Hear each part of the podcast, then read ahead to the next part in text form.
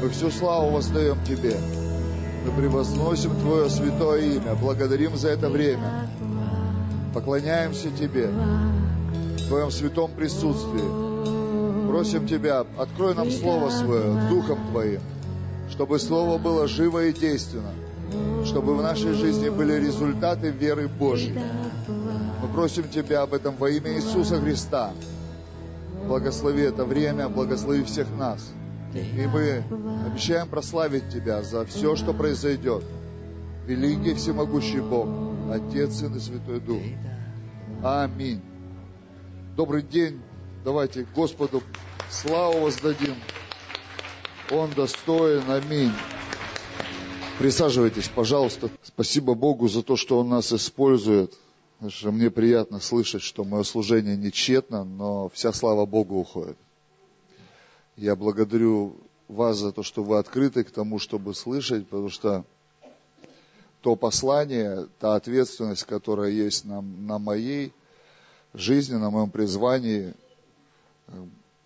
ну, скажем, скажем честно, не для всех сосудов, наверное, что старые мехи могут трещать, но судя по тому, что в вас влилось, значит вы новые, все хорошо. Спасибо Богу. Мы вчера ужинали, общались с пасторами, и жизнь сейчас уже так устроена, что мы рассуждали о том, чтобы попасть куда-то в новое место, это уже нужно э, либо какое-то чудо, ты по плоти уже не, я ну уже по плоти не могу куда-то попасть. Это очень сложно по плоти куда-то попасть, потому что вчера просто на вскидку я сказал, что 25 воскресений моего года, они уже заняты. 25, это половина года. Заняты поездками, заняты служением.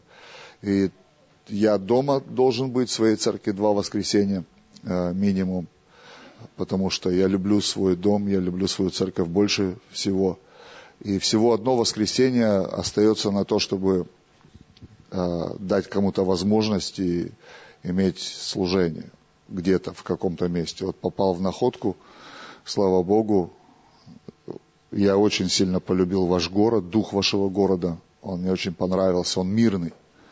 И когда мне там о городах начинают рассказывать, ну, то, что люди рассказывают, меня уже мало интересует, потому что я знакомлюсь не с тем, в чем живут люди, я, живу, я знакомлюсь с тем, в чем живет Бог. И очень мирный дух у вашего города. Прям хочется наслаждаться тем, что здесь есть. У вас большое будущее. Мы сегодня с пастором объехали ваш город вокруг, посмотрели с разных ракурсов, посмотрели на порт, на транснефть, на то, как развивается ваш город. И я вижу, что, знаете, как такое яркое пятно, этот вот наливная станция нефтеналивная, она стоит как такое, как такой знак новизны какой-то, свежести. Можно по-разному смотреть на эти вещи, но духовный судит обо всем, Библия говорит. Как судят экономисты, градоначальники, предприниматели, как судят люди разных социальных слоев. Это, конечно, важная оценка, она имеет место быть. Но я читаю Библию, я вижу, как Бог разворачивал историю целых государств, что уж говорить о городах. И разворачивал так, что люди вообще не понимали, как это происходит. Когда мы были с вами по-моему, в пятницу в этой истории об Иосифе, когда весь мир опирался на золото-валютные резервы, когда весь мир э, устраивал склады драгоценных металлов, Бог дал толкование Иосифу сна фараона, в котором было сказано, а ты делай ставку на пшеницу, ты складируй пшеницу, убирай все, максимально складируй, потому что это будет валютой через шесть лет. И через шесть лет наступило время, когда пшеница котировалась дороже золота. И все золото, которое аккумулировал мир, переехало просто в Египет в обмен на пшеницу. Это Бог делал, это реальная история. И экономика этой страны, благодаря Божьему человеку, благодаря откровению от Бога, она просто имела невероятный скачок в течение такого короткого периода. Это было всего 12 лет. Это пол поколения. За половину поколения Бог может изменить радикальную историю. И если вы есть в этом городе, если вы будете правильно о нем молиться, если вы будете правильно смотреть на бизнес, если вы будете правильно смотреть на ресурсы вашей земли, то Бог даст вам множество откровений, чтобы эта земля расцвела. И можно смотреть на что угодно. Я вам рассказывал историю, как в нашем городе э, мэр был назначен, евангельский верующий, и церкви неправильные вещи от него ждали. Они думали, что сейчас все, мэр там земли пораздает церквям. Я смеялся в тот момент, потому что я понимаю, что это, как, это чиновник, это слуга, это завхоз города. И нужно молиться абсолютно о других вещах. Я знаю, что если у меня будут деньги, я просто куплю землю. Проблем нет с этим. Но меня интересует город, меня интересует жизнь в этом городе. И то, что Бог сделал за пять лет, до сих пор люди не понимают. Но даже дороги, я свидетельствовал, что 17% дорог было в прошлом году отремонтировано. Новые дороги постелили. И в этом году, несмотря на Мандиаль в Самаре, когда все деньги региона идут в Самару, чтобы проводить э, матчи чемпионата мира, миллиард сто миллионов уже выделено. Эти деньги уже пришли в наш город еще на ремонт дорог. Это еще 17% сделают. То есть за два года треть дорог в нашем городе будет полностью от, от, отреставрирован, абсолютно новый асфальт. И то, что у нас в городе сейчас есть свободная экономическая зона, особая экономическая зона, и городу присвоен статус территории опережающего развития в прошлом году. Это налог на прибыль предприятия, статус САТОР не платят в течение 10 лет, платят его 2% всего. И социальные налоги, там, ну, я не буду вам все это рассказывать, голову вам заморачивать зачем. Я просто все это знаю, как это работает. И первый, первый резидент а, территории опережающего развития стал руководитель фирмы большой торгового дома, который несколько лет назад прошел реабилитацию в моем служении. Он был наркоман, его привезли вот так в пакете, у дверей поставили, позвонили и убежали, чтобы мы его назад не отдали. В майке он такой, в алкоголичке его привезли, в тапочках по 100 рублей из супермаркета, знаете, такие тапочки, налив, ну, в Китае их, мне кажется, из, из покрышек бэушных делают. И Бог его восстановил, и я помогал ему в становлении, я давал ему возможности, даже был соучредителем его фирмы, но меня не интересовал не интересовала доля в этой фирме. Я просто помог человеку состояться. И однажды наступил момент, когда я сказал, а, поехали к нотариусу, мы, мы оформим, что эта фирма будет полностью принадлежать тебе. Я хочу иметь чистое сердце перед Богом. Я хочу делать то, что от меня хочет Бог. И сегодня эта фирма обслуживает, одно из направлений его бизнеса обслуживает, это большая клиника стоматологическая есть, а, в том числе которая обслуживает только через соцстрах 2000 клиентов в месяц. 2000 клиентов, которые, это ну, с большого, с одного из градообразующих предприятий, это только одно из направлений, чтобы вы понимали, откуда я уходил, не взяв ничего, ни копейки. Э, я почувствовал, что мне так надо делать. Хотя я мог быть партнером и был полноценным партнером, потому что а, все э, в, в момент старта как бы, я принимал в этом непосредственное участие. Но я вижу, как Бог благословляет. Причем этот человек сейчас, сейчас не в церкви даже. И у нас нет каких-то там отношений, но я верю, что это его время. Ему нужно что-то прожить, у него есть семья, дети, все хорошо, они развиваются, и мы не расставались как-то по злому, просто это его время. Иногда человеку нужно что-то переосмыслить, даже уйдя от Бога, даже уйдя из церкви. Но Бог его благословляет, мы за него молимся, и я верю, что однажды все это вернется в Царство Божие, но мы должны иметь чистое сердце, мы должны понимать, что смысл жизни абсолютно не в том, в чем видит этот мир. Я еще раз повторю, это была моя жертва, это был мой какой-то поступок веры. Я, я верил, что так надо сделать. Я не верил, что надо а, иметь по-другому. А, во всем этом двигаться. Я просто вижу, как это благословляет мой город. Представляете, когда огромный, огромный торговый дом поднялся, множество направлений, а, и человек сегодня служит своими деньгами городу. Он платит налоги, он обслуживает людей этого города, он помогает им а, восстанавливать здоровье и так далее, и много-много направлений. Плюс он благотворительностью занимается, конечно, мы его научили. И я верю, что а, служение городу больше, чем служение мне, отдельно взятой персоне. И я вижу, как Бог это высвобождает. Поэтому смотрите на свой город Божьим взглядом. Он никогда не смотрит, э, не смотрит снизу, он всегда смотрит сверху. И его взгляд на ваш город, он уникальный. Потому что вы являетесь действительно воротами в Россию.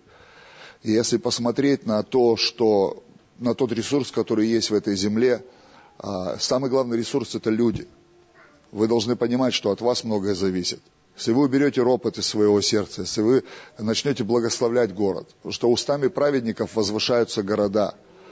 Я из, из своего офиса, я специально сделал себе витражное окно большое в пол такое, до потолка, и я вижу высотку ВАЗа, видно прямо из моего офиса, и в ясную погоду видно даже, как ладья это крутится на крыше. Там огромный символ этого автоваза, он, он крутится, поворачивается. Я всегда молюсь и благословляю. Благословляю наш завод, благословляю наш город. И когда в прошлом году, я повторюсь, два автомобиля вышли на экспорт и имеют успех в Европе сегодня в продажах, это, это действительно сильно. И каждый раз, когда я захожу в самолет из Москвы до Самары, я прохожу на свои любимые места, у меня есть в самолете всегда. И я не знаю, как обращаться к людям, которые там сидят, потому что, возможно, придется их спросить по-итальянски, или по-французски, или по-английски, или по-немецки. Потому что очень много иностранцев в нашем городе сегодня, они вкладывают свой интеллект, свои дары, и мы стараемся тоже им служить. А, и молимся о городе. Сегодня мы имеем какое-то заведение, которое служит городу, имеем такие приятные отзывы. Мы отработали всего неделю, мы открылись в прошлое воскресенье, отработали 6 дней, сегодня будет седьмой рабочий день.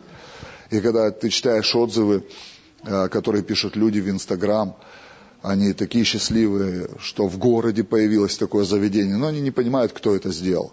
То есть они думали всегда, это Москва, это Питер, но вдруг кто-то берет и приходит и делает это в Тольятти, в, ко- в котором никто не хочет это делать. Что говорят люди, вот вам фудкорты, вот вам непонятные какие-то заведения. Вот он говорит, а это Москва. Никто не будет вкладываться в Тольятти. Говорит, вы, у вас там, вы что, сумасшедшие? Зачем вы это сделали? Мы любим свой город. А у нас нет идеи, а, идеи только в том, чтобы заработать деньги. Хотя, конечно же, мы это делаем в том числе, чтобы зарабатывать деньги, потому что нам нужны деньги, чтобы делать много добрых дел. Но человек должен понимать любовь Божью через вот эти мелочи. Когда ты открываешь, эй, проповедник, иди сюда. Молодец. Соглашается со мной, говорит, аминь, аминь, аминь, дядя. Я верю, что когда мы открываем бизнес, мы должны любить город. И открывая бизнес, мы должны проявлять любовь к этому городу, а не только лишь э, потреблять от этого города денежные знаки. И все, что я делаю, я стараюсь, чтобы люди увидели в этом любовь Божью, чтобы они прикоснулись к этому. Поэтому вкладываю всегда максимально. Не иду на уровень ниже, хотя могу как бы оправдать себя тем, что можно и здесь. Когда мы выбирали поставщика мяса, мы перепробовали всех поставщиков. И мы могли остаться на одном уровне, но мы сказали, нет, мы возьмем, мы будем работать, и мы отрежем от себя для того, чтобы у людей было лучшее впечатление. Потому что в этом тоже любовь Божия. Но, конечно, если это в денежные знаки перевести, то это какая-то часть нашей прибыли. И людям бы хватило и вот этого. Но мы хотим верить так, что Бог максимально любит людей. Бог максимально хочет благословить человека. Поэтому это наше отношение. И мы верим, что через это отношение Бог и нас почтит как-то. И мы будем еще а, более экономически независимыми, чтобы делать еще больше. Аминь. Поэтому любите свою землю. Она щедрая. Она будет вам отдавать в ответ. Правда. У нее так много. Скажете, что здесь есть? Вы даже не представляете, что есть. Когда я в Тольятти приехал служить, мне говорили, вообще тут ловить нечего. Все отсюда бегут, все отсюда уезжают. Это голодный город. И потом еще в 15 году самый бедный город Российской Федерации его назвали. А мы остаемся там и говорим, нет, нет, мы здесь стоим. Князь Татищев не ошибся, когда он насаждал этот город. Это был Божий человек, и он верил, что этот город будет городом спасения. Мы верим, что это земля благословенная, Самарская Лука, там такая, ну, Жигулевское море, все это красиво казалось бы, что там у нас есть. Но когда АвтоВАЗ строили, это было центром э, Советского Союза, логистическим центром. Целый год НИИ разрабатывала точку географическую, где бы было удобно поставить завод, чтобы работать на весь Советский Союз, на 15 республик. И выбрали это место. И мы верим, что не случайно выбрали это место. Не случайно. Мы можем дотянуться оттуда по всем магистралям транспортным, речная, автотранспортная, железнодорожная, до всех бывших республик, от Прибалтики до Средней Азии. И мы знаем, что Бог будет это использовать. Он что-то с этим сделает, каким-то образом. Он благословит нашу землю из-за наших молитв. Поэтому вдохновляю вас, верьте в находку. Она находка. Верьте в эту землю. Она ответит вам добром. Она отдаст вам благословение до избытка. И хотел бы проповедовать на такую тему. Я все-таки возьму эту проповедь, немножечко ее преобра... ну, преобра... преобразую для вас. Я проповедовал ее несколько дней назад в, одной, в одном городе. И хочу, чтобы вы услышали это. Это будет в контексте, может быть, мы будем в том же месте Писания даже. Евангелие от Матфея, 13 глава, та же самая притча, с 1 по 12 стих. Когда Иисус вышел к морю, и он собрался учить, он сел в лодку, отплыл и начал говорить о сеятеле. Он сказал эту притчу, мы вчера в ней были, помните, да? Вышел сеятель сеять, и иное семя упало э, при дороге и не принесло никакого плода. Какое-то семя упало в тернии, и оно было заглушено. Какое-то семя упало еще куда-то. И какое-то семя упало в добрую почву, и оно принесло плод в 30, 60 и во 100 крат. Э, знаете, мы всегда в жизни смотрим относительно чего-то. К примеру, у тебя сегодня нет денег, и ты говоришь, мне бы сейчас 500 рублей, чтобы купить там немножечко продуктов на вечер. И ты смотришь от нуля до куда-то ты смотришь туда, где можно, а, где можно тебе побывать и чувствовать себя чуточку более комфортно. Мы всегда что-то меряем в жизни. Когда ты был предельно нищий, и в твою жизнь пришли какие-то финансы, ты говоришь, о, это уже хорошо, но это тебя не устраивает. Ты начинаешь снова отмерять для себя какой-то рубеж. И мы, вся наша жизнь, она, она измеряема. Вся наша жизнь измеряема. Э, в среду очередной календарный год в моей личной жизни перелеснется. Я смотрю в паспорт, и я понимаю, э, моя жизнь измеряема. Она измеряема секундами, минутами, часами, днями, неделями, месяцами, годами, в конце концов. Потом десятилетиями. И однажды свет выключат, и я уйду домой. Однажды, однажды я перелесну последние мгновения своей земной жизни, и я, я приду домой, туда, куда изначально мы все должны прийти. У Бога нет плана, чтобы мы попали в ад. И я хочу, чтобы мы поняли один простой принцип. Ты в жизни всегда будешь все мерить. Всегда все будешь мерить. Одна из заповедей, которую дал Бог человеку, не пожелай того, что у ближнего твоего – ни жены ближнего твоего, ни вала ближнего твоего, ни земли ближнего твоего, ни, ни жилья ближнего твоего.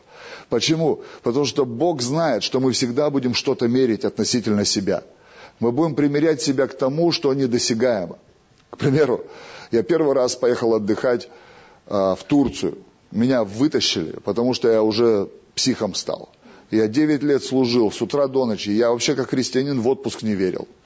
Хотя читал заповедь про шаббат но я не верил, не верил в отпуск. Я говорил, надо служить, надо пахать, надо достигать. Я построил два здания, храм 1300 квадратов, э, репцентр первый построил, 620 с лишним квадратов. Я вложил все, что было, все, что я мог, вкладывал. Я пахал, пахал, пахал, пахал, и я выгорел. Просто я был на, на грани нервного срыва. И меня вытащили в отпуск. Я приехал в Турцию. Большой отель, 2000 человек. Все включено. Я ходил там, психовал. Вся эта еда, все эти люди, какие-то пати, они что-то тусуются. Это море, это дурная жара. Эти непонятные рынки вообще. Все, я неделю отпсиховал. Но что-то со мной произошло.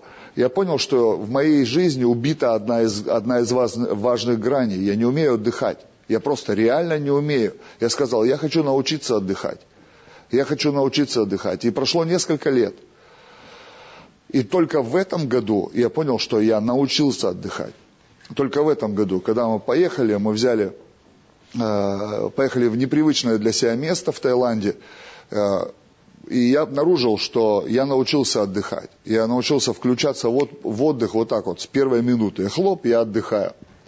Но прошло, прошло несколько лет. И я понял, что я все это время я измерял. Я даже отдых измерял относительно того, что я уже попробовал. Я измеряю, я думаю, боже мой, вся наша жизнь это измерительные приборы какие-то. Вся наша жизнь относительно чего-то мы меряем. Была одежда такая, сейчас такая, обувь такая, сейчас такая, еда такая, сейчас такая. То такое, это такое. Вы знаете, есть три вида мышления людей.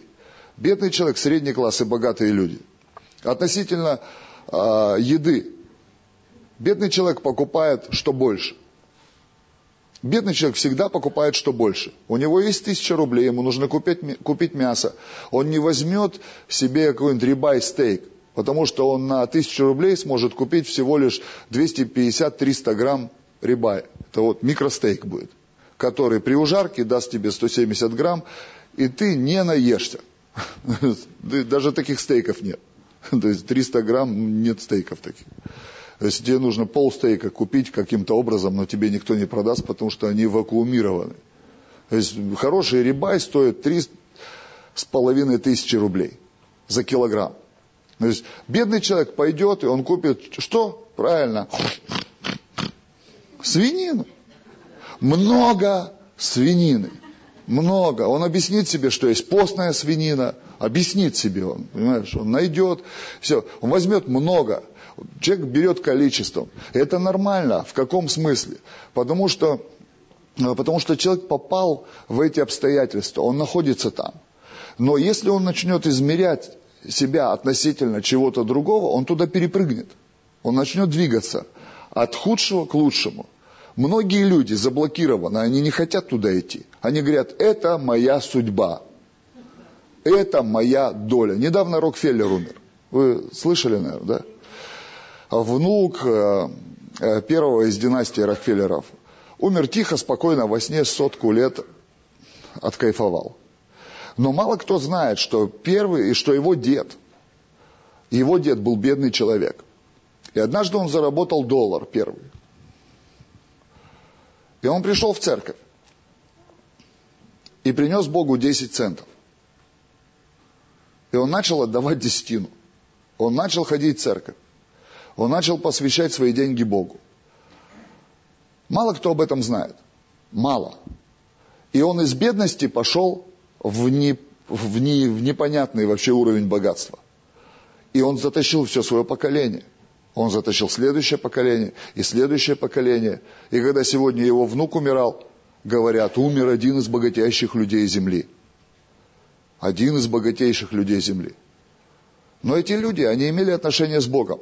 И когда-то они были бедные. И когда-то они начали мерить свою жизнь от тысячи долларов до миллиарда долларов. Они постоянно это измеряли. Друзья, но это земля. Это земные принципы. Когда человек идет из бедности в средний класс, люди среднего класса, они не покупают уже количество. Они покупают качество. Они говорят, мне уже не важно, как я набью сегодня желудок. Мне важно, что со мной будет завтра после сегодня. После того, как я переживу сытость, как буду чувствовать я себя через час, утром, на следующий день. Человека уже начинает интересовать качество. Он уже понимает, что ботинки в два с половиной, три раза дороже, они будут и служить в два с половиной, три раза дольше. И когда у него появляется такое мышление, мы не настолько богаты, чтобы покупать дешевые вещи. Тоже спорная такая философия. Но человек уже начинает оценивать свою жизнь или измерять свою жизнь немножко другими вещами. Он уже понимает, что автомобиль это не просто средство передвижения.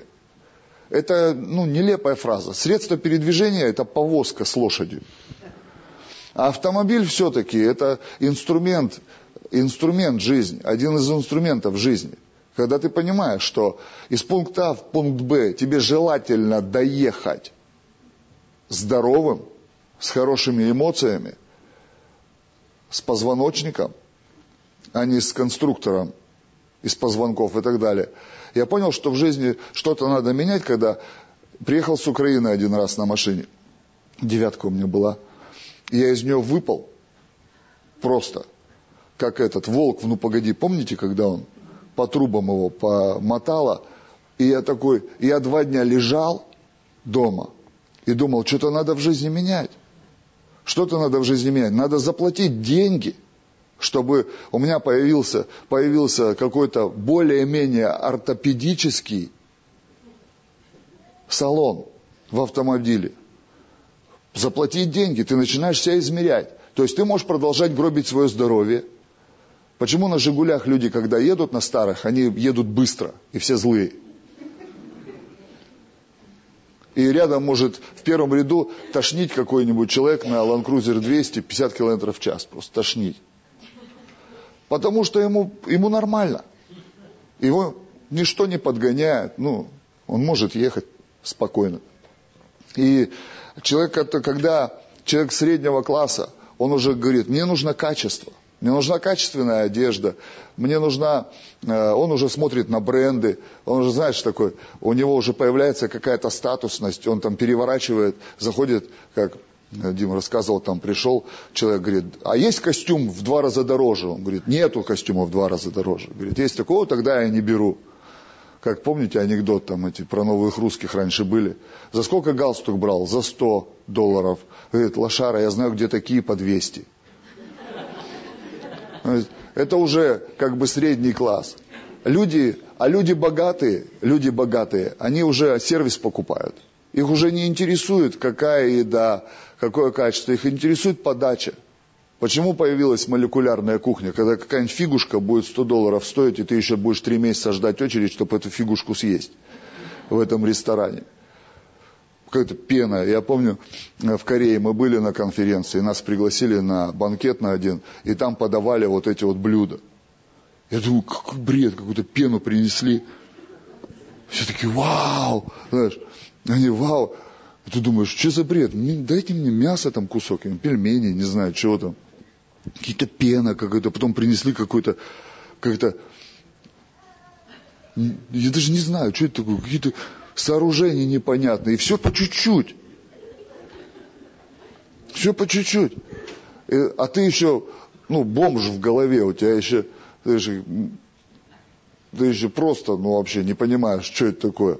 Это сейчас ты понимаешь, что это такое, что там тебя накормили на сумасшедшие деньги вообще, те вот эти вот блюда, причем их много, все какие-то микроскопические, да улитку принесли, непонятно, на ней какая-то капелька чего-то, веточка какая-то, там. Все это, сидишь, голодные ушли мы, потом пошли в какой-то там Fridays нажрались этих ребрышек свиных по полкилометра, там портянку такую приносят, халабысь, бок свиньи, 25 долларов, все, классно.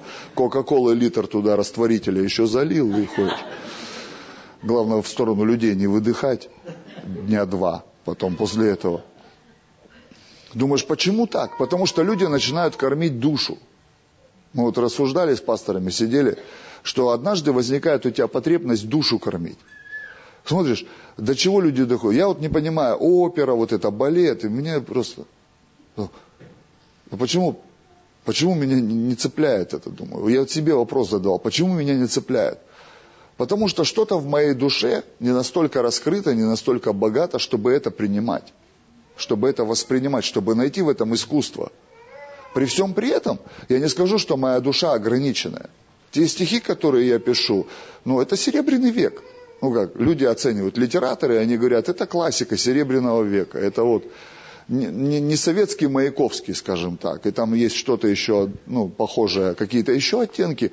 Хотя сказать, что я там на Серебряном веке сидел, прям сидел плотно, ну нет. Ну я люблю, но, скажем так, не глубоко в поэзии. Я настолько, чтобы там сказать, чтобы услышать, там сказать, это Мандельштам. Вот просто.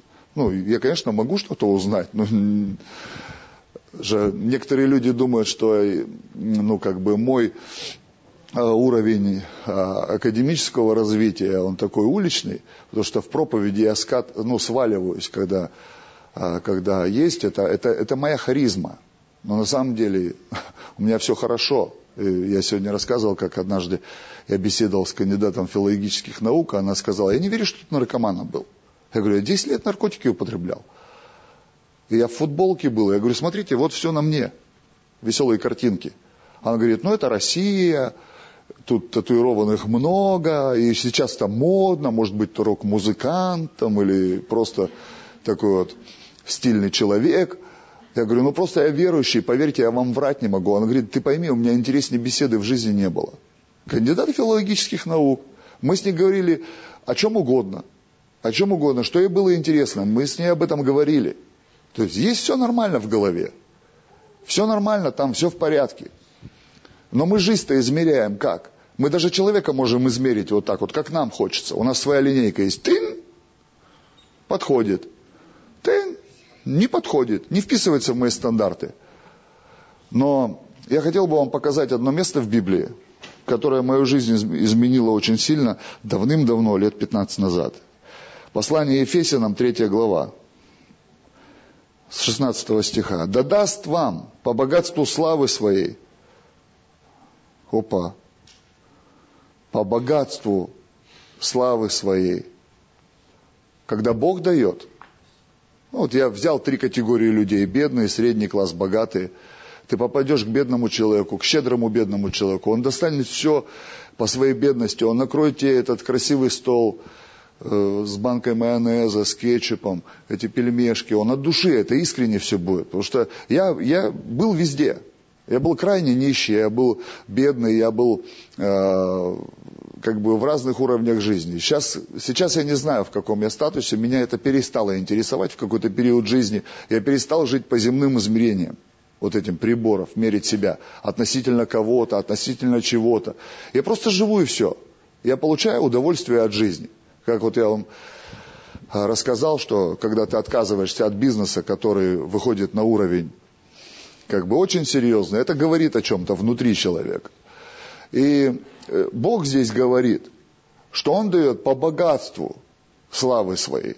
То есть его уровень потолочный в, в глазах людей, богатые люди. Помните, да, вот этот статус? Когда человек покупает эмоции, когда человек платит за сервис, когда человека не интересует, какая это машина в глазах соседа. Знаете, есть э, э, ну, автомобиль Мерседес э. Знаете, есть такой, на УАЗик похож. Он как УАЗик и ведет себя. То есть у него короткая база, ты как на коне в прериях скачешь на нем по нашим дорогам. Но он стоит по 10 миллионов рублей, и люди его покупают из-за чего-то. Я не куплю такой никогда. Почему? Потому что мне не нужно придать себе дополнительный статус. Мне нужен комфорт. Мне нужно, чтобы тело мое чувствовало себя комфортно и так далее. Но для кого-то, для кого-то до сих пор это измеримые вещи. Он меряет себя в отношении кого-то мерит, он говорит, а у него есть, я тоже хочу.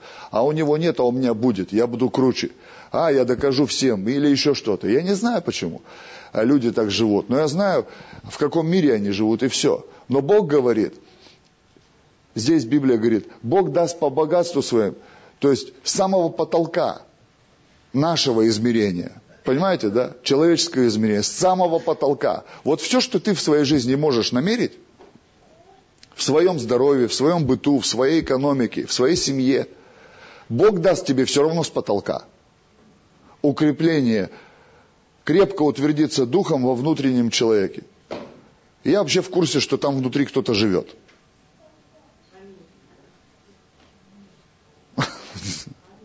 Я реально понял, что внутри кто-то живет, кто-то же там думает за меня. За это тело кто-то думает, да? Понимаете, что человек это не тело. Человек... Вот да. Даже iPhone в шоке. Внутри кто-то живет, и внутри айфона Сири живет. Скажи, привет, Сири. Она скажет тебе, привет. Спроси, сколько тебе лет? Он говорит, я затрудняюсь ответить. Крепко утвердиться во внутреннем человеке. То есть, смотрите, Бог смотрит, говорит, вы хотя бы по потолку себя измерьте в жизни – по богатству славы утвердитесь во внутреннем человеке. Это Слово Божие, друзья. Это не говорит о том, что мы должны стать богатыми в экономическом смысле.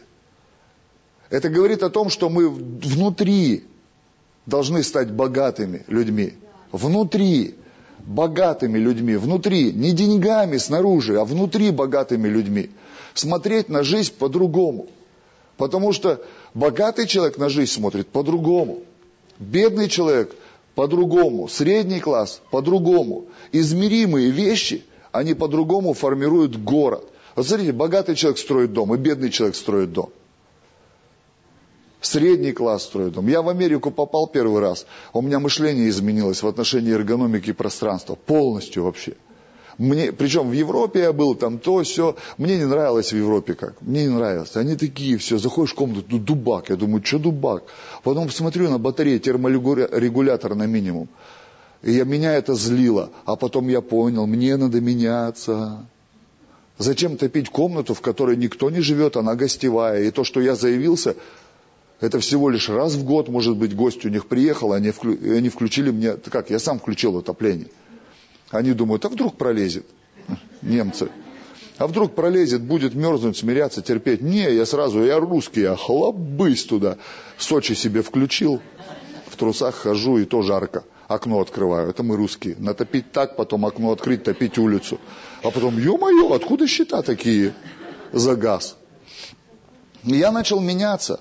Я понял, что мне надо меняться, мне нужно изучать технологии, мне нужно менять свое мышление, мне нужно откуда-то куда-то идти. А Бог говорит, твой внутренний человек должен сразу иметь потолок.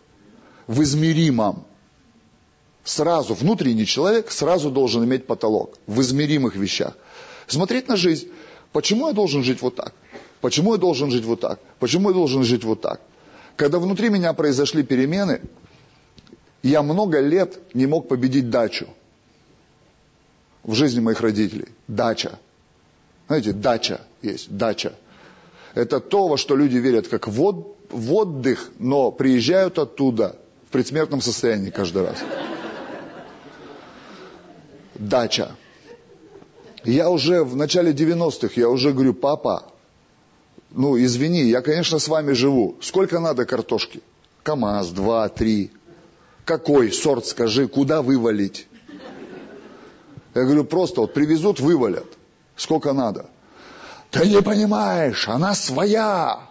Я говорю, так я у бабушки куплю свою. Ну, в смысле, бабушкину куплю, домашнюю, в деревне, любую, КАМАЗ куплю, привезу, вывалю. И вот эта твердыня сидела, сидела, сидела, когда Иисус меня спас. И вот постоянно были вот это рюкзак абалаковский, помните, советский вот этот, двухведерный.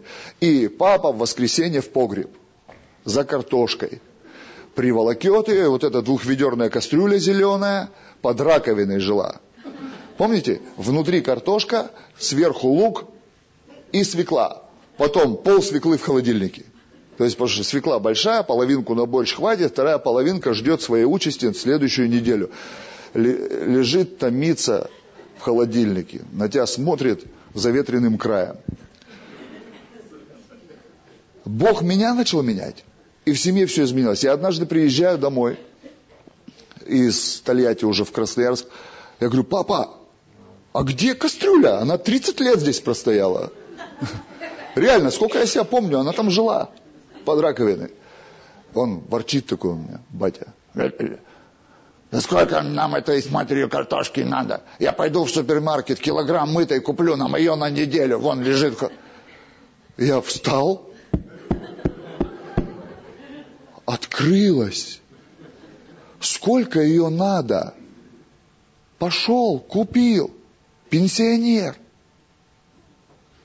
Положил мытенькую, принес. Положил. Не надо в погреб лазить, жизнью рисковать. Не надо тащить, надрываться этот рюкзак. Не надо держать всю эту сырость. Это же расти начинает еще потом. Усы эти. Не надо ничего делать. Дачу продали. Зачем? Бабушки живут в деревнях. Для них это возможность поддерживать свою жизнь. Они продадут, мы купим, поддержим бабушек. Аминь. Мышление начинает меняться, и мышление начинает меняться у всех. Вы знаете, мне сейчас вот 43 года, вот в среду 44. Я смотрю на своих ровесников. Есть секта такая, одноклассники называется. Иногда туда заглядываешь и перекрещиваешься, хоть не православно. Господи, спасибо вообще. Потому что там дяденьки, тетеньки, они сидят, они такие же. Представьте, они, как вот их родители жили, так они и живут. Их дети будут так же жить, их внуки также будут жить. Почему? Потому что их измерение уперлось во что-то. Они говорят, мы навсегда вот здесь. Мы всегда, вот, вот навсегда вот здесь. Навсегда.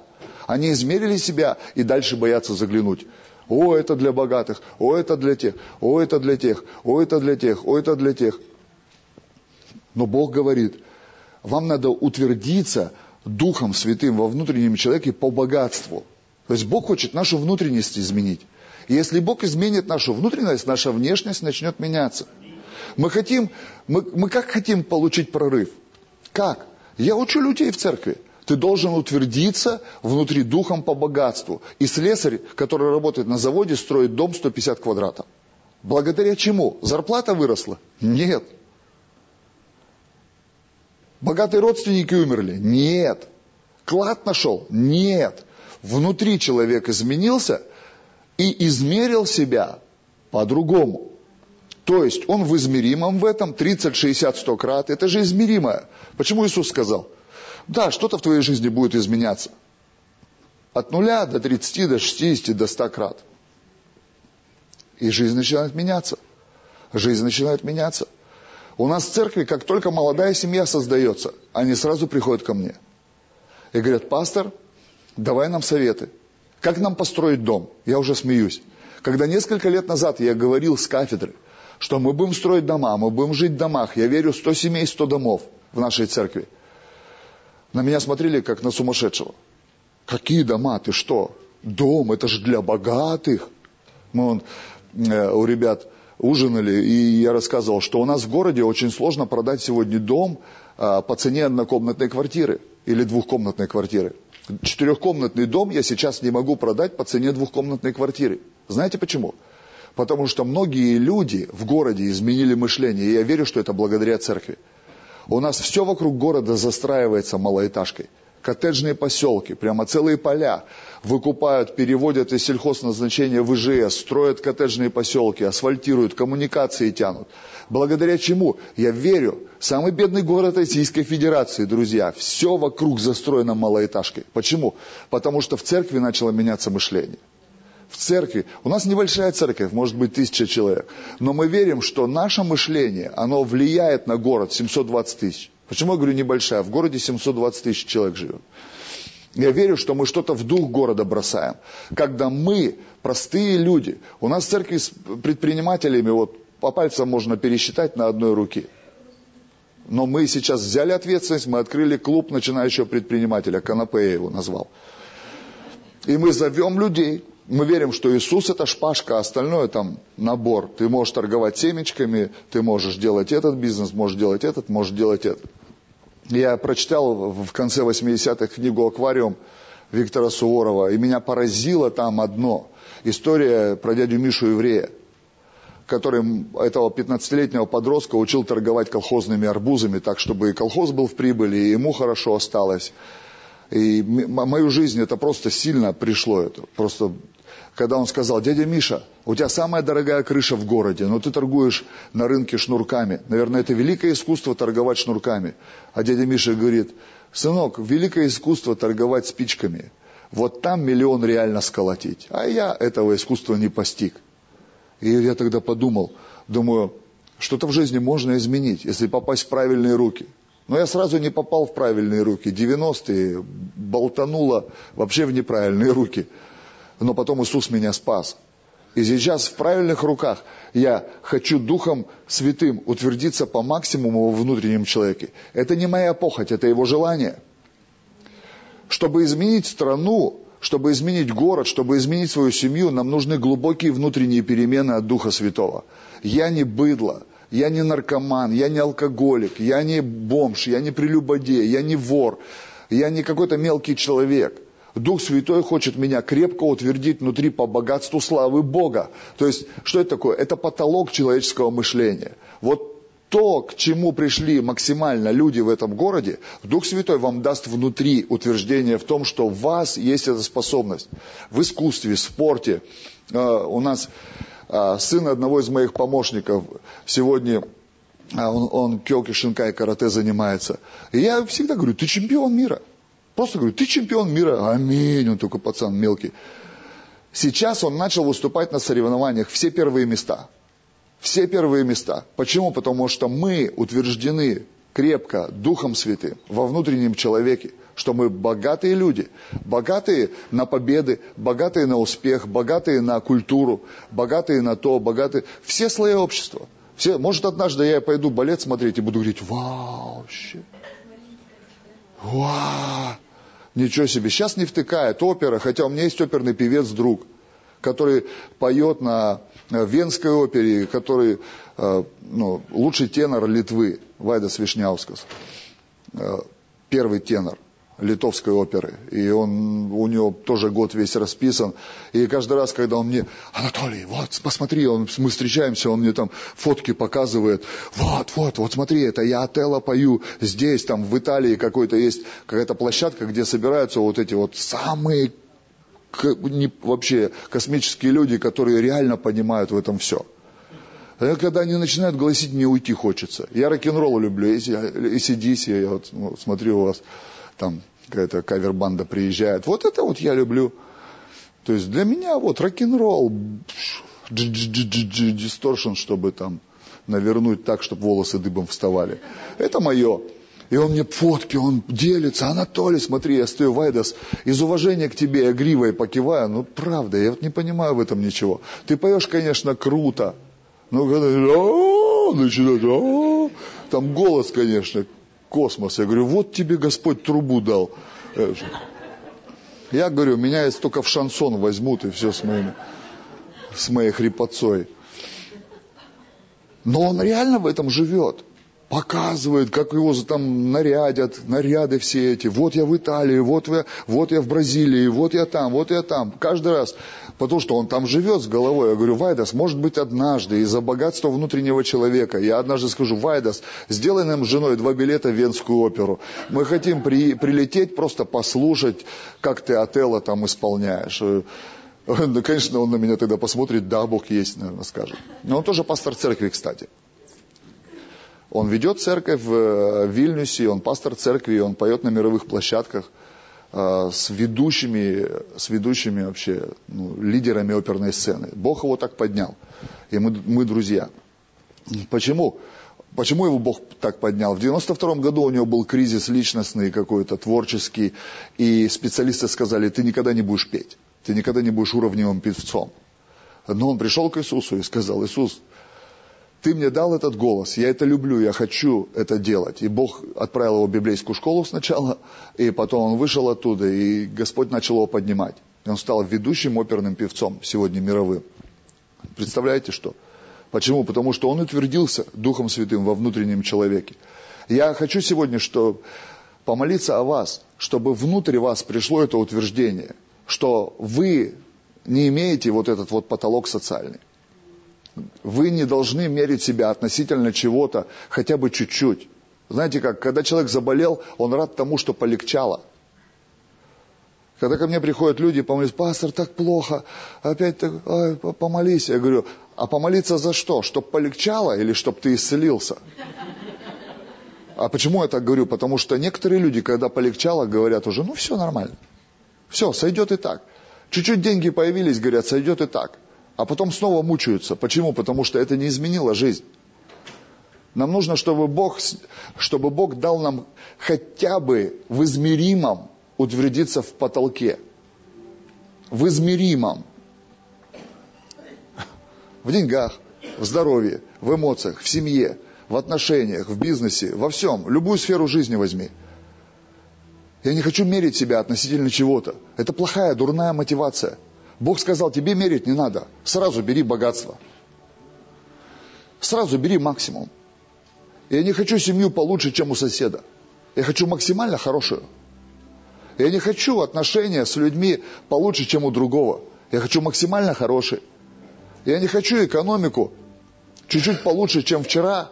Ну и пусть завтра будет чуть-чуть получше, чем сегодня. Я хочу просто, чтобы Бог сказал, у тебя максимально будет твоя семья защищена. Максимально будет защищена.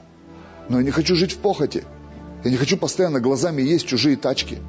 Я не хочу глазами есть чужих жен, чужую еду, чужую одежду. Я недавно понял, что... Просто недавно понял, что у меня проблема в отношении одежды. Я давно не покупал себе новой одежды. Хотя я публичный человек.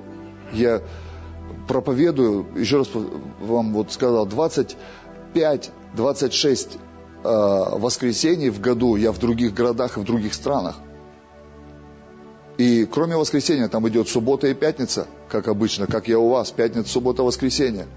И не очень хорошо, когда люди смотрят картинки, и публичный человек постоянно в одном и том же. Но я не Стив Джобс, я проповедник.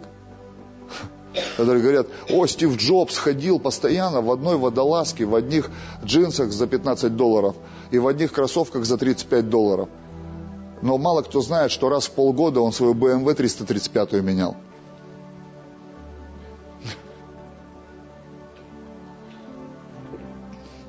Он любил эту модель.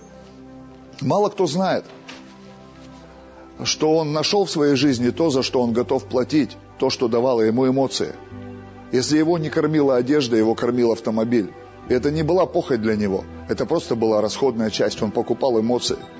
Для меня сегодня мои эмоции, это у меня есть хобби, я там охоту, и все, у меня экипировка, я вот все, а, я там сижу постоянно, у меня, я там ну, нашел одного производителя американского, и у меня вот все, я там все знаю, у меня и друзья такие, там один из Москвы бизнесмен, другой из, и, и здесь рядом из Благовещенска бизнесмен, и вот мы там общаемся, то-то-то, сейчас еще один из Самары появился, тоже через интернет мы там еще не виделись даже с этими. О, все там, вот там, то, то, есть для меня это все. Жена говорит, о, пошел к себе в секту. У меня там на втором этаже, у меня там два комода, сейфы стоят, это оружие, там эти патроны, все, я сижу там. Я больше с этим вожусь, чем на природу хожу, потому что, ну, когда ходить? Жизнь такая, свистопляска. Сейчас, может, повезет на той неделе, охота откроется, да хоть в поле выйду. Смотри, вроде никуда не еду. Я за это плачу деньги. Это мои эмоции кормят. Не автомобиль. Я просто купил хороший автомобиль и все. Чтобы быть в безопасности, чтобы перемещаться комфортно, чтобы мой позвоночник разбитый в 90-е в аварии, в которой было два трупа, чтобы мой позвоночник чувствовал себя хорошо. Мало же кто знает, какая жизнь была у человека и почему ему это надо. Я просто плачу за это – мне дома, я домой ночевать прихожу. Мне не важно, какой у меня интерьер, мне не важно, какой у меня ремонт. Я сделал чисто, чтобы было красиво, более-менее нормально. Но я покупаю эмоции. Мои эмоции в этом. Чьи-то эмоции в еде. Кто-то любит готовить. Он, а, поеду там, куплю это, то-то-то.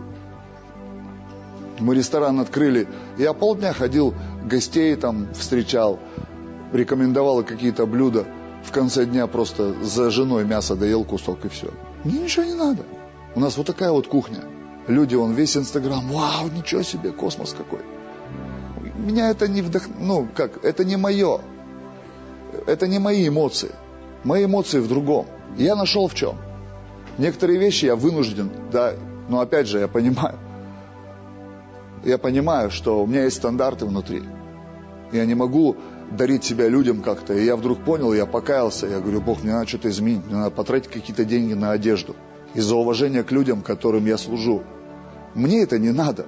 Я приезжаю домой, я в одни джинсы залазю, в одну комнату, у меня жена уже, когда она просто видит, что я лишкую, она просто уносит это специально.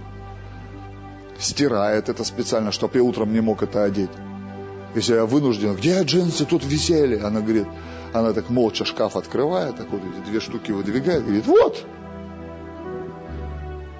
любые. А я в одних. И раздал всю одежду там. Сейчас надо найти время, пойти какую-то купить. Потому что она мне говорит, ты три года в одних ботинках проповедуешь. У тебя уже весь мир знает твои ботинки. Ты выходишь еще на платформах, это у вас тут на полу, где-то на платформах ты выходишь, и люди, они все равно непроизвольно видят, Думаешь, и я вдруг понял, а когда-то это было для меня ценностью. Я помню, как я там ждешь какие-то. Вот мы разговаривали с ребятами, я говорю, мне кажется, что в бутиках в наших, ну, сидят люди, которые думают, да короче, вот просто, вот, они не знаю, под какими препаратами там или чем, а пусть вот эти джинсы стоят 50 тысяч рублей или 70 тысяч. И просто, и кто-то приходит, их покупает, такие же, вау, 70 тысяч рублей беру. У нас акция за 50 можем продать. Нет, за 70 беру. А я раньше вот ждал, думаю, о, в бутиках там, чтобы вот это, скидки какие-то, а, и ты оденешь, думаешь, эти джинсы тебя так поднимают, ты идешь там, Армани, как один проповедник говорит, снаружи Версачи, а внутри пес смердячий. Внутри ты не изменился. Внутри не изменился. И это кормило мои эмоции. Я думал, вот сейчас вообще я в этом буду и все. А потом раз, ты ушел куда-то. И ты понимаешь, что ты не сам ушел. Твой внутренний мир стал богаче. Для тебя это перестало быть ценностью. Для тебя что-то другим стало, другое стало ценностью. Мы жили в однушке, построили репцентр для ребят. 650, 625 квадратов. А жили в однушке 18 квадратов. Мы построили его, чтобы бесплатно набрать наркоманов 100 человек. У нас однажды в этом доме жило 126 человек. Это потолок в одном здании, который мы наблюдали. 126 человек. Бесплатно. Мы не берем деньги. Мы говорим, Иисус любит тебя. Мы накормим тебя, мы напоим тебя, мы заплатим за твои операции – мы будем служить тебе. Недавно там один бизнес у нас один подмотал. Я смеялся, думаю, это какое безумие. Какое безумие. Ты был спасен в этом доме, поднялся в этом доме, чтобы украсть бизнес из этого дома. Тебя не сделает это богатым, а нас не сделает это бедным. Я смеялся, я парней успокаивал, говорю, оставьте их в покое. Расслабьтесь. Бог благословит нас и так. Если человек опять пошел вот этим странным путем, мы богатые внутри. Мы внутри богатые. И люди смотрели, ты сумасшедший. Когда мы эту однушку продали, чтобы купить землю под дом молитвы, на нас смотрели, как на дураков. Мы взяли своих детей и уехали жить в этот же репцентр. Уголок там себе от, отделали и жили там внутри. я поехал в супермаркет. На 70 тысяч купил стройматериалов и сделал себе квартиру там. Что я купил на эти 70 тысяч? Бойлер для воды, душ-кабину, унитаз, умывалку. Все остальное меня не интересовало. Гипсокартон краской намазал, разноцветный.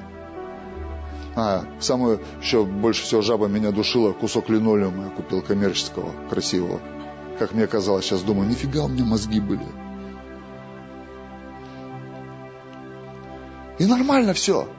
Потому что внутри тебя живет другой человек внутри богатый, для других щедрый. Как вы к наркоманам пошли жить с детьми? Да, клопы, нет-нет. Да, вши, нет-нет. Да, постоянно веришь в защиту Божию от чесотки, от какой-нибудь еще ерунды. Ну все нормально, и дети выросли, выжили. И мы, и все хорошо. И пришло время, когда Бог все дал. Бог все дал. Главное, что внутренний человек богатый. У тебя внутри уже есть стандарты. И они не от тебя. Ты в процессе, ты меняешься. А Дух Святой пришел и что-то внутри поменял. Пролистните, пожалуйста, дальше. Это очень шикарное место. Верою вселиться Христу в сердца ваши. Мы же о вере говорим когда Христос внутри поселяется. Многие думают, что Христос такой был, вот берут эти, эти места, вырывают. Сын человеческий не имеет даже где голову преклонить. У него призвание было путешествующий проповедник. Если бы у меня призвание было путешествующий проповедник, мне бы сто лет эта хата не нужна была. Сто лет я бы не заморачивался бы за жилье. У него семьи не было. Он проповедовал, переходя из населенного пункта в населенный пункт. Ему нужно было за три с половиной года обойти весь Израиль, проповедуя Евангелие, въехать в Иерусалим, быть распятым. Но его одежду разыграли в карты. Они и бросали жребий, потому что это был цельнотканный хитон. Это была самая дорогая одежда того времени. Он ходил в обуви. В обуви ходили только господа в то время. Но Бог заботился о путешествующем проповеднике так. Библия говорит, что за ним ходили множество, несколько богатых женщин, написано в одном из переводов, они просто восполняли нужды Иисуса и учеников. А какие у них были нужды? У учеников еще семьи были. Они все были женаты, за исключением, возможно, Иоанна. Он был молодой еще на тот момент, по израильским меркам. Они могли кормить голодных, Пять тысяч голодных было один раз с ними. Петр сказал, Иисус, мы можем пойти купить еды их накормить. У них были деньги. 200 динариев – это кило 200 серебра. У них были полные кошельки денег. Я не думаю, что они последние отдавали. Их внутренний человек был другой. Бедные рыбаки, которые были призваны от своего микробизнеса. Налоговый инспектор Матфей. Но Иисус дал им эту возможность быть внутри богатыми для людей. Они ходили и благотворили. Про Иисуса написано, Он ходил, благотворил. Почему? Откуда это берется? Не из-за похоти, из-за того, что Духом Святым внутренний человек становится богатый. Благодаря чему? Когда ты верой Иисуса пускаешь в этот дом. Сердце – это дом Иисуса. Сердце – это не дом похоти, не дом мамоны, не дом денег, не дом греха. Сердце – это дом Иисуса. Так Бог сотворил, это дом Иисуса. И когда Иисус поселяется в этом доме, в доме бывшего наркомана, преступника – этот человек становится богатым для добрых дел. Богатым. Я никогда не думал, что в моей жизни так будет. Один из моих приятелей, он нашел меня через одноклассники, я за него молился. У него раньше дома был притон в 90-е. И я приходил, приезжал в свой город, не мог его найти. И вдруг он мне пишет в одноклассники, привет. А я туда не захожу вообще сто лет. Никогда. Просто случайно выпало сообщение. Я говорю, вау, ты где? У меня все плохо, я в Ульяновске, 200 километров от меня. Я говорю, я пошлю за тобой машину. И за ним подправил машину. Он инвалид третьей группы. Трофические язвы, не заживающие от колен до ног. Больше 10 лет в лагерях. 20 лет на наркотиках. За ним приехало, приехали ребята, забрали его машину. Перед тем, как привести его в репцентр, они сказали, сейчас заскочим на храм, две минуты. Его завезли в церковь. Он говорит, это что такое? Это храм наш пастор построил. И на него прямо там Дух Святой сошел. Когда он все увидел, он сказал, он знает меня. И он сказал, если это сделал он, значит Бог точно есть. Когда его привезли в репцентр, и он увидел еще репцентр, первый из, один из наших репцентров, он говорит, и, это, и этот дом построил наш пастор. И ему рассказали всю историю, как все было.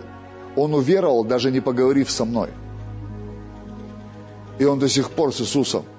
И вот на днях он мне, я здесь путешествую, он мне прислал сообщение, опять благодарит, говорит, спасибо, что ты пришел в мою жизнь.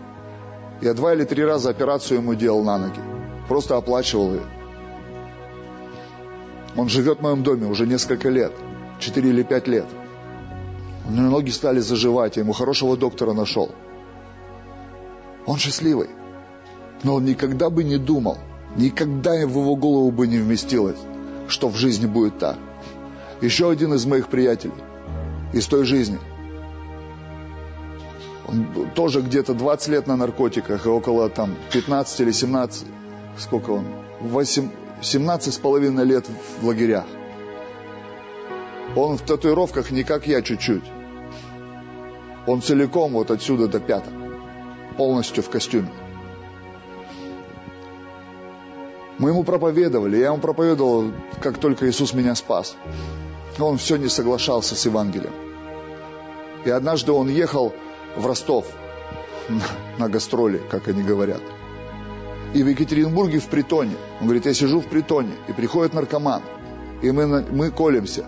И он говорит, ты знаешь, в Тольятти есть Гельманов такой – и у него служение, независимость. Там тысячи наркоманов освобождаются. Он говорит, я тогда понял, что Бог уже вот так подошел ко мне и говорит, ты куда? Он доехал до Ростова, нашел этого моего приятеля, который у меня живет в социальных сетях, и уже ему написал, я хочу спастись, я хочу доехать до вас. Сейчас тоже у нас служение. Еще один звонит недавно, я в Египте где-то был. Звонит, привет, не узнаешь? Я говорю, нет. Я тот-то и тот-то. Вау, живой, слава Богу. Ты где? На сохранении. Сколько в этот раз дали? Немного, три всего. Я говорю, ты же знаешь, как я живу? Да, поэтому и звоню. Я тоже хочу так жить. Я говорю, телефон не теряй. Я специально купил себе телефонный номер, который легко запомнить. Я говорю, он говорит, конечно, нет. Я говорю, а где телефон взял? Да тут ваши подсказали. Везде наши. Я искал, тебя легко найти. Я говорю, давай, освободишься, сразу звони. Сразу звони, приезжай. Бог изменит твою жизнь. Почему так происходит? Потому что ты становишься другой. Иисус занял свой дом. Иисус, где раньше демоны жили, алчность, похоти жили, там сейчас живет Иисус. И ты берешь от жизни максимум. Не для себя, для других людей. Для других людей. Один вопрос, который всегда задают мне чиновники или люди в серьезных креслах, когда ты рассказываешь про свое служение, я говорю, у меня 300 наркоманов в области на реабилитации бесплатно. Мы их на работу не гоняем. Мы не зарабатываем на них деньги. Мы вкладываем в них деньги. Они говорят, а где вы эти деньги берете? Как людям объяснить, что когда Иисус вселяется в твое сердце, Бог Духом Святым утверждает тебя в твоем максимуме, в том, что люди могут измерить. Потому что они понимают, сколько стоит содержание одного человека в месяц. Они понимают, что если ты содержишь 300 человек, но они не понимают, откуда это берется. Я говорю, я не могу вам объяснить, как во рту рыбы появлялись деньги, как умножались хлеба, как все это происходило. Я просто вам показываю, что делает Бог. Я на потолке в измеримых вещах. Люди меряют меня по какому-то своему потолку. Но этот потолок Иисус дал. Но то, что меня по-хорошему шокирует в этом, чтобы вы, укорененные и утвержденные в любви, могли постигнуть со всеми святыми, что есть широта и долгота и глубина и высота, и уразуметь превосходящее разумение любовь Христову, дабы вам исполниться всей полнотой Божией, а тому, кто действующий в вас силою, может сделать неизмеримо больше, чем мы помышляем и чем мы просим тому, слава в церкви, во Христе Иисусе, во все роды от века, от века до века – мы можем познать со всеми святыми измеримое. Но я не хочу измеримое познавать, мне скучно. Со всеми святыми в церкви мы можем познать измеримое. В ширину, в высоту, в глубину, в долготу. Мы можем познать это измеримое. Это измеримое называется богатство. Не личный кошелек, богатство. Когда церковь может иметь дом молитвы, когда репцентр может иметь свое здание, когда социальные проекты выйдут за стены церкви далеко. Мы однажды взяли, я получил в сердце, я застал войну в Афганистане. Я застал грузы 200 оттуда. Я был еще моложе этих призывников, пацанов, но я застал. Я видел эту боль в обществе. У меня друзья были афганцы, наркоманы, которые там стали наркоманами. Без ног, без рук, без глаз – я сказал однажды, я хочу помочь семьям погибших ребят. Мы пришли в комитет воинов-афганцев, к матерям к этим, к отцам. Они нас не принимали несколько месяцев. Они думали, что мы очередные, очередные люди, которые хотят кормушку какую-то, какой-то грант, может, или что, выиграть под них. Мы несколько месяцев проповедовали им любовь Божию. Мы несколько месяцев убеждали их в том, что мы хотим просто им помочь. И потом они открылись. Мы взяли 30 квартир. 30 семей, где погибли ребята в Афганистане. 30 семей. И мы сделали там ремонты. Просто мы сказали, мы хотим почтить вас за ваших детей, которые отдали жизнь за на непонятной войне, за непонятные идеи. Но мы хотим сказать вам, что это все равно нечетно. Бог как-то это оценит. И Он вас любит, Он вас не бросил.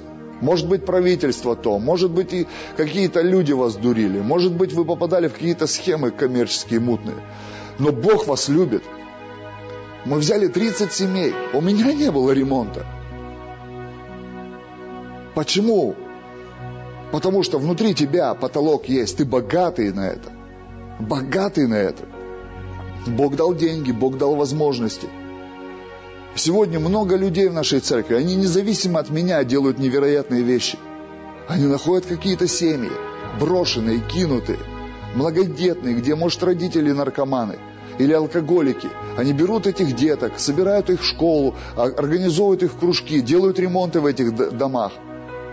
Клопов травят, в шеи, мышей, все это делают. Не я, появилось много богатых людей, когда Христос вселяется в души. У них у самих порой кушать нечего дома. Но они собирают эти мешки и куда-то несут. Они находят. Почему? Со всеми святыми мы можем это познать.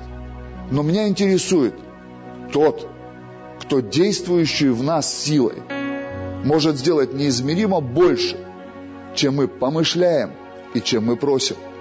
15 лет назад меня накрыло просто. Я говорю, Бог, ты хочешь сказать, что все, что я придумаю в своей голове, ты сделаешь больше? Да. Бог, ты хочешь сказать, что все, о чем я буду молиться, ты сделаешь больше? Да. Почему? Потому что его измерение неизмеримое. Библия говорит, он ладонью своей померил Вселенную. Астрономические цифры для Бога микроскопические. Как бы ни мерили мы свою жизнь, свои возможности, Бога возможности неизмеримые и неограниченные. Если Он взял меня, проклятого наркомана, за один день вот так изменил мою жизнь, за один день, за один день, когда мой нарколог однажды передал мне привет через одного человека. Человек, который видел, что со мной бесполезно что-то делать. Они записали, все врачи подписались, без перспективы к излечению. Консилиум был по блату. Собрали консилиум. Говорили, нет, с этим человеком сделать ничего нельзя. Психолог, которая вела нас там, она испугалась, когда первый раз меня привели к ней на занятия. Она испугалась меня физически, потому что я был не такой, как сейчас. Я был полный демонов. И всех своих демонов я припер к ней. Под мышкой у меня болталась какая-то особа противоположного пола, на всякий случай.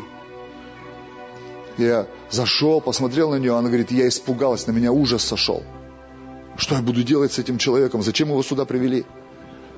Через несколько месяцев, когда меня взяли на работу в наркологию, и я, моя работа была в том, чтобы быть консультантом по химическим зависимостям в том числе на полставки санитара я работал. И идея была в том, что она говорила пол занятия, пол занятия говорил я. Во второй половине занятия все ревели вместе с ней. Она говорит мне, объясни мне, откуда ты все это знаешь. Я 11 лет получала образование в лучших вузах страны. Но у меня сын наркоман. Сидит в тюрьме. Я ничего не могу с этим сделать. Что с тобой произошло? И сквозь ее психологические твердыни я так и не смог пробиться. Я говорю, вы понимаете, встреча с Иисусом. Вселился в мое сердце тот, кто говорит через меня сейчас. У меня нет академического образования. Я шесть лет в академии отучился. ГОСы надо сдать и диплом защитить, который уже лежит. И я вдруг какой-то момент понял, а зачем это мне? Я повелся на каком-то поводу моды в церкви. Шесть лет. Академического образования. Не бакалавриат. И я успел запрыгнуть в последний поезд. Полная вышка. Вот диплом лежит, гос издай, диплом защити. Я понял, а зачем мне это? Кому? Я вдруг вспоминаю, что эта женщина сидела и говорила, плакала. Я сыну не могу помочь. А ты сидишь, я, ты хуже моего сына в 500 раз. Я говорю, Иисус вселился в мое сердце. И нарколог мой однажды передает привет. Говорит, я зашел в гостиницу в Сочи. Приехал в отпуск с семьей. Просто включаю телевизор. Христианский канал. Спутниковый. И ты там проповедуешь. В Казахстане. В Алмате. И он нашел кого-то, говорит, Анатолию передайте привет. Это психолог пишет, я твои тренинги прочитала в интернете. Я восхищена. Какие тренинги? Перед... Визитку недавно передала. Будет в Красноярске, пусть найдет меня, я хочу с ним встретиться, поговорить. Я живу в другом измерении. Я благодарю Бога за то, что Он меня закинул туда. Я не хочу, правда, со всеми святыми познавать только ограниченное, измеримое. Я хочу неизмеримое. Неизмеримые вещи. Когда ты понимаешь, смысла мерить нет. Бог все равно сделает больше. Бог все равно сделает больше. Как бы я ни мерил, Бог все равно сделает больше. Я смеюсь, когда мне говорят, вот так, тебе повезло, у тебя то, то, то есть. Я говорю, ты понимаешь, это для тебя измеримое, для меня это неизмеримое. Когда Иисус меня спас, у меня одежды зимней не было. Я не верил в зимнюю одежду. Потому что я не верил, что я до зимы доживу. Меня, меня выпустили из тюрьмы сверхъестественно последний раз, в день рождения моего папы. Это было чудо. Мне из тюрьмы написали письмо, говорят, тут все в шоке. Все не понимают, как тебя отпустили. Иисус сделал чудо. Когда я вышел из тюрьмы, я стал вот так. я вдруг услышал внутри себя, то, во что ты не верил, я сделал. Потому что за месяц до этого я сидел однажды и в дырку в решетке смотрел на звезды. И я сказал, Бог, если ты есть, освободи меня. Не из тюрьмы, внутри тюрьма. Внутри. И вдруг как будто звук исчез. В ушах звон. Я как в замедленном кино смотрю на все, на весь этот дурдом. И внутри этот голос. Это все не твое. Как? Я себя этому посвятил. Я себя этому посвятил. Это все не твое. Как будто что-то произошло со мной. И через месяц я вышел. Этот же голос. Я пошел в храм. Зашел в храм. Что делать? Ходил там. Мне так плохо было. Я вышел из храма, сел на ступеньки, курил, плакал. До тошноты, до блевотины курил. Почему так? Я чувствовал, что он со мной разговаривает и что-то делает со мной, но почему его нет?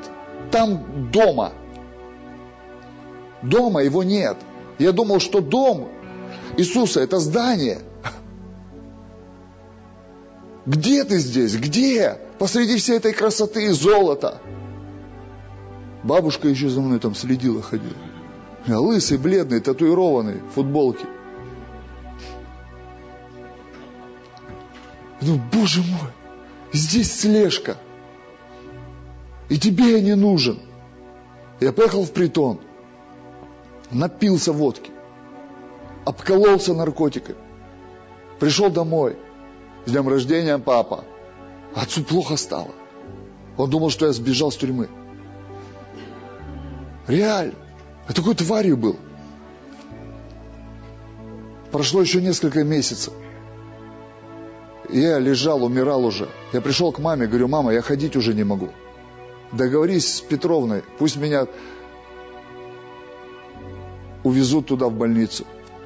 Я был настолько одержимый демонами, что анестезиолог мне потом рассказывал, что он мне поставил двойную дозу препаратов, которая была максимально положена для моего веса. Они не смогли меня в кому свалить. Они не, см- не могли меня усыпить. Мы боялись тебе ставить больше препаратов, потому что ну, мы боялись, что сердце не выдержит. Если бы вы знали, что выдерживало это сердце.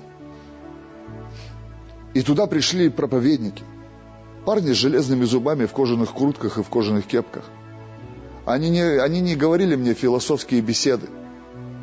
Они мне не рассказывали психологические тренинги. Они, оттопырив мизинчик вот так вот, как порядочные джентльмены, открывали Библию и говорили, братан, у тебя проблемы с грехом, но Иисус любит тебя.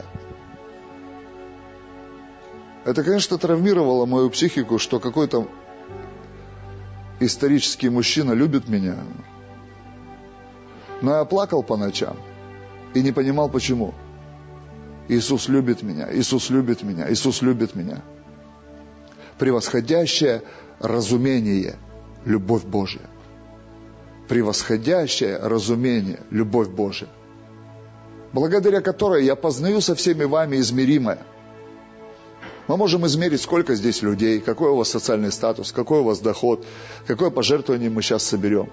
Мы можем измерить наши автомобили, наши квартиры, мы можем измерить вместе с вами все, чем нас благословил Бог. Мы вчера были в покаянии, в том моменте, когда мы стартанули. И у нас есть что измерить.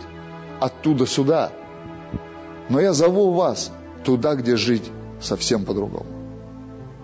Где Бог делает неизмеримо больше, чем мы можем придумать и чем мы можем попросить. И каждый раз, когда я молюсь, 15 лет, я говорю, но ты, Бог, можешь сделать неизмеримо больше, чем я попросил сейчас и чем я придумал сейчас. И я с таким Богом хожу. И хочу ходить с Ним всю жизнь. Мне ничего больше не надо. Правда, меня ничего в жизни не интересует. Я не хочу ничего.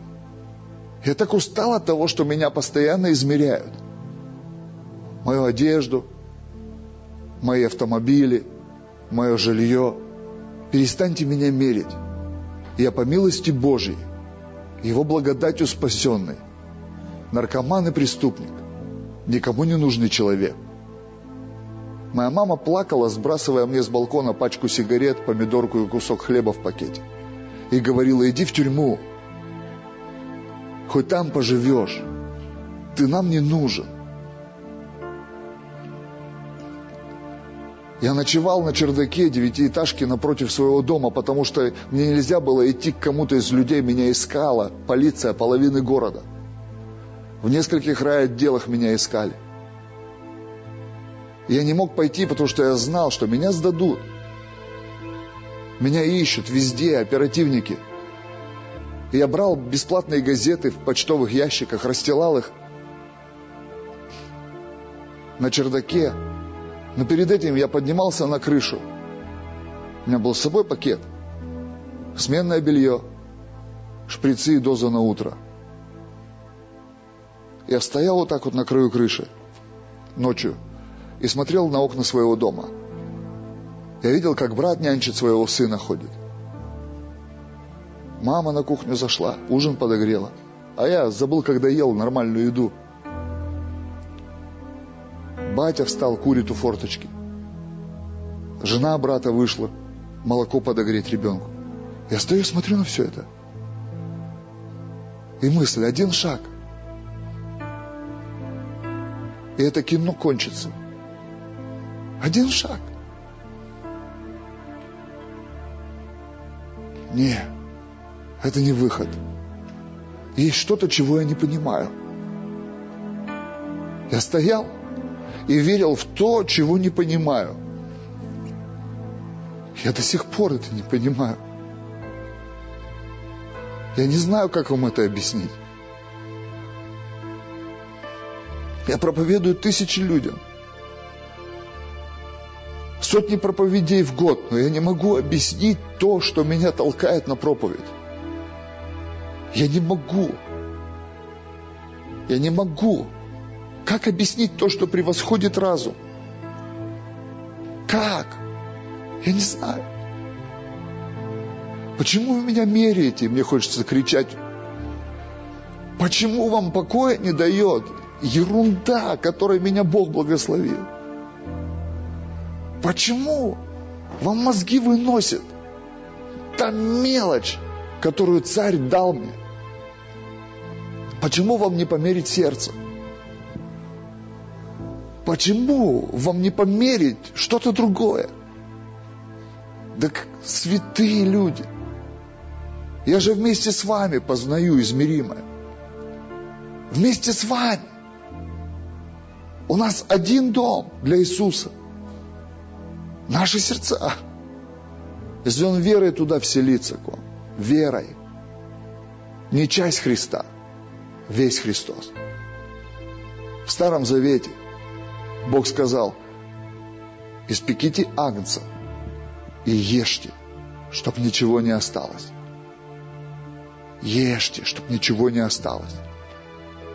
Нам нужен весь Иисус в сердце. Его руки, Его глаза, Его мышление, Его ноги, Его сердце, Его возможности. И тогда мы получим неограниченное. Я хочу жить неизмеримым. Я устаю, постоянная гонка. Земля постоянно тебе говорит, еще чуть-чуть, еще маленько, еще побольше людей в церкви, еще побольше возможностей, еще побольше бухгалтерии, еще побольше того, еще побольше того. Боже, я устал. Я хочу туда, где Иеремия кричал духом, воззови ко мне, и я отвечу тебе. Покажу тебе то великое и недоступное, чего ты не знаешь. Я помню, как в Благовещенске, лежа на кровати, я смотрел проповедь Анселма Мадабуки, и вдруг он начал пророчествовать одному Божьему человеку из этого места Писания, и волна Духа Святого сшибла меня с дивана просто. Я упал на пол. Сколько я времени там провел, я не знаю. Я валялся в присутствии Божьем. Я говорил, Бог, я хочу вот это. Я хочу так общаться с тобой, чтобы ты показывал великое и недоступное. Он сам называет это недоступным, но говорит, тебе покажу. Братья, сестры, пусть Христос вселится в вас целиком. Пусть ваши отношения с Богом будут не отношения просящих, а отношения знающих. Я не хочу просить, я хочу знать Его. Зная Его, я смогу брать. Мои дети не просят у меня в доме разрешения. Они пользуются всем, что есть. Я хочу знать Бога. Настолько, чтобы брать то, что есть у Бога. На основании своего сыновства. На основании моих с Ним отношений. Уважая и почитая Его. И любя Его. И я буду спрашивать, папа, а можно? Но некоторые вещи я уже не спрашиваю. Потому что я знаю, что мне можно. И я знаю, что мне можно было взять вот это. Мне можно было взять вот это. Мне можно было взять вот это. Я знаю, что мне можно брать сейчас. Но есть что-то, что я хочу взять. И я однажды приду к нему и скажу, папа, можно я это возьму? Я сейчас прошу его разрешения на определенные вещи. Я хочу это взять в свою жизнь. Это не материально. Меня давно это не интересует. Давно. Не построив пару лишних зданий.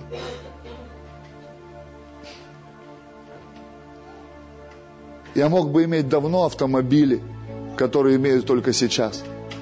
Жилье, которое имею только сейчас. Это не важно, поверьте мне, не важно. Просто Христос живет в сердце, твоем и моем. Вот что важно. Он живет там верою, утверждая Духом Святым нашего внутреннего человека по богатству славы своей. Он говорит, в измеримом я даю тебе максимум сразу. Ты еще нищий, ты еще зубы не вставил, ты еще за билет не можешь заплатить на автобус, но ты уже богатый внутри. Сразу. Тебе не нужно идти потихоньку, я тебе сразу это внутрь дал. Просто живи, соответствуя этому статусу. И однажды земное во Христе соединится с небесным. Однажды. Вот что делает Святой Дух с нами. Вот что делает Христос в нашем сердце. Но завтра понедельник. И я знаю, это кончится и мы столкнемся с тем, что мы называем реальностью. И я молюсь о том, чтобы вам диктовало не то, с чем вы столкнетесь, а с тем, что происходит с вами прямо сейчас. Превосходящее разумение, любовь Божья. Я прошу только одного. Иисус, дай мне в осенней жизни моей – пребывать в доме Твоем. Что это значит для меня? Не храм. У меня есть храм. В сердце. Я хочу пребывать с Ним вот здесь. Вот здесь. Вот здесь. С Ним встречаться. С Ним говорить. Не здесь. Не здесь. Вот здесь. Пребывать во все дни жизни – там, куда он поселился, там с ним разговаривать. А что мое сердце говорит? А что там Иисус говорит? На что Он там меня толкает? О чем меня просит? О чем уговаривает? В чем обличает? В чем изменить меня хочет? Вот об этом молюсь во все дни жизни моей. пребывать в храме Его. Вот здесь. Все остальное, поверь, не важно. Поверь. Поверь, вообще не важно. Спроси умирающего человека, чего больше всего он хотел бы в своей жизни. Большинство скажет, прожить другую, прожить по-другому. Я не хочу так говорить. Я хочу умереть насыщенным днями, уйти победителем с этой земли. Сказать, Господь, веру сохранил, течение совершил, подвигом добрым подвязался. Теперь готовится мне венец славы. Я хочу сказать, как Павел сказал, исполнившись дерзновения и веры, что все-таки я прожил Божью жизнь, жизнь Божьего человека, чего я вам желаю. Посейте в это слово по вашим силам. Я помолюсь за ваш жертвенник, чтобы в домах ваших сердец Иисус жил всегда – чтобы, рождаясь свыше в этой церкви, люди пускали Иисуса в церковь, в сердце, не религию, не формулу, не просто изменение характера, чтобы люди пускали Иисуса. Когда в церкви будут люди, полные Христа, у этой церкви не будет потолка вообще никакого социального. Вообще никакого. Я молюсь. У меня такое задание от Бога – я стараюсь его выполнять. Насколько получается? Бог оценит. Люди, у них разные измерительные приборы. Тебя оценят один так, один так, один скажет лайк, второй дизлайк. Третий скажет, ну, 7-8 где-то так. Четвертый плюнет. Пятый еще что-то. Но мне важно, как Иисус внутри. Пожалуйста, пустите сокровищницы. Посейте в это слово. Посейте свою жизнь, свое сердце. Я помолюсь за вас. За всю церковь. Я верю, что жертвенник – это сердце церкви. Правда. Иисус сказал, там, где богатство, там и сердце. Я верю Его словам. Поэтому я всегда молюсь у жертвенника, в каждой церкви, в своей или в гостях – я молюсь у жертвенника, даже если он небольшой.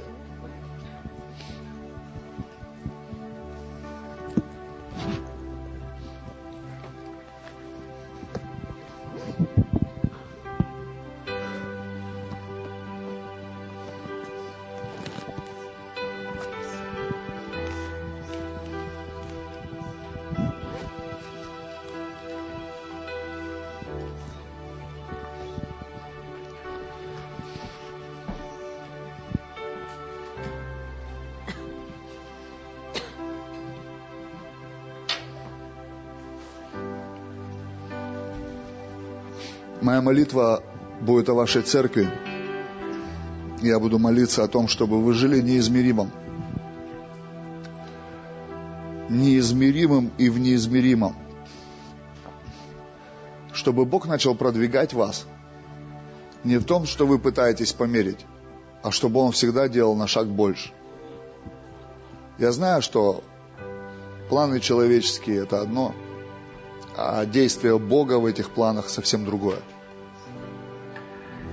я не думал, как будет, когда я делал первый шаг. То, как есть сейчас, это неизмеримо больше. Как бы я ни пытался померить, как бы я ни пытался остановиться и сказать, хватит, может, Бог. Может быть, уже не надо. Не получается. Уже не получается. Я думаю, ну, может быть, сейчас я не буду делать. И вот это не буду делать, и вот это. Не получается. Потому что ты не руководишь уже процессом. Ты попал в неизмеримые вещи. И мне так хочется, чтобы эта земля расцвела через вас. Через вашу веру, через ваши сердца. Достойная земля Приморья. Шикарная, благословенная, завидная. Я честно говорю, я завидую. Мне сбежать быстрее отсюда надо свою любимую. Чтобы через вас расцвела. поднялась, чтобы Приморский край поднялся через вас. Расцвели церкви, расцвели люди, расцвели города, общество расцвело. Если нас забрать, хана всему. Ее запроклинают в конец, эту землю. Запроклинают, заропщут ее. Но у Бога есть план. Его план вы, церковь. Я верю. Я верю. Я верю. Я верю. У меня больше ничего нет. Я верю. У меня есть Библия и вера. Дух Святой, я молюсь о сердце этой церкви. Я молюсь о том, чтобы Твое присутствие всегда было самым главным.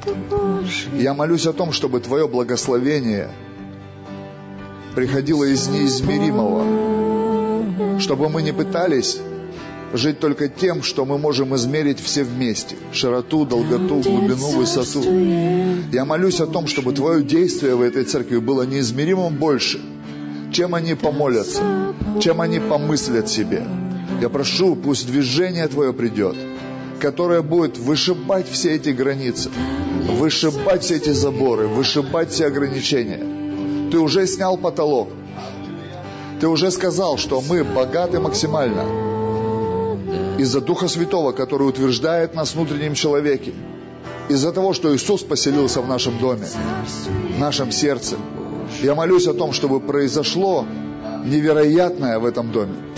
Я молюсь о том, чтобы в жизни каждого человека начали происходить неизмеримые вещи. Я молюсь о чудесах, которые произойдут в жизнях самых обычных людей – я молюсь о том, чтобы чудеса начали происходить в жизни тех людей, которые думают, ну в моей жизни это точно не произойдет. Я прошу Тебя, пусть Твои чудеса обрушатся в эти жизни. Я прошу Тебя, сломай всякое ограничение. И пусть всякий нечистый дух, который мешает нам уверовать в это, будет сломлен во имя Иисуса, Дух Святой. Я благодарю Тебя за Твое присутствие, за Твое помазание – я благодарю Тебя за этот Божий дом, за Божьих людей, за пасторов, за священников, за служителей, за команду. Я благодарю Тебя за каждого человека этого дома. И я прошу Тебя, благослови каждого. Благослови каждого по богатству славы Своей. Я прошу Тебя, пусть неограниченные вещи станут обычным для этого дома. Я прошу Тебя, Господь, раскатай свой ковер, свою царскую дорожку. Я вижу сейчас, как ангелы раскатывают ковровую дорожку через весь этот город, по всей этой дороге, от Врангеля и до выезда на Владивосток. Я вижу, как они раскатывают эту дорожку. И я вижу, они готовят путь царю. Я вижу, они готовят путь царю. Это будет торжественный вход Иисуса в этот город. Иисус будет царствовать в этом городе. Иисус будет номером один в этом городе. Его прославят цари, его прославят нищие, его прославят все слои общества. Иисус изменит этот город. Он видит этот город как город царственности, как город своего присутствия, как город, украшенный небесами. Я благодарю Тебя, Дух Святой, за то, что Ты делаешь сейчас. Я прославляю Тебя, я поклоняюсь Тебе, я люблю Тебя всей жизнью своей, Иисус. Я посвящаю свою жизнь Тебе. Я еще и еще раз говорю Тебе спасибо за превосходящую разумение любовь Христову. Я благодарю Тебя за то, что Ты пришел в мою жизнь однажды, изменил ее навсегда.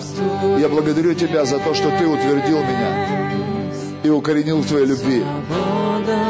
За призвание я благодарю, за семью, за жизнь, за друзей, за великие чудеса, которые Ты производишь. Я также молюсь о том, чтобы неизлечимо больные люди исцелялись сверхъестественно в этой церкви.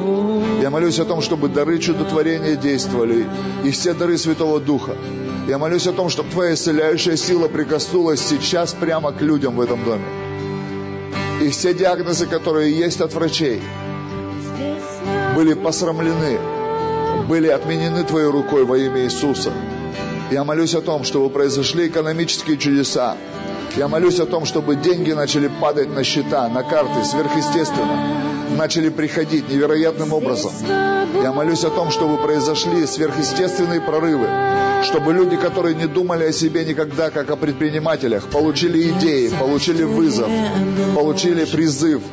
Я молюсь об этом во имя Иисуса. Господь сверхъестественно поменяй, все поменяй, Иисус. Все перебрось в неизмеримое, чтобы наши мозги не были нашими врагами, чтобы в нашем разуме осталось понимание этого слова, ты все равно сделаешь неизмеримо больше, чем мы помышляем и чем мы просим. Во имя Иисуса Христа мы воздаем всю славу Тебе. Аминь. Слава Иисусу Христу.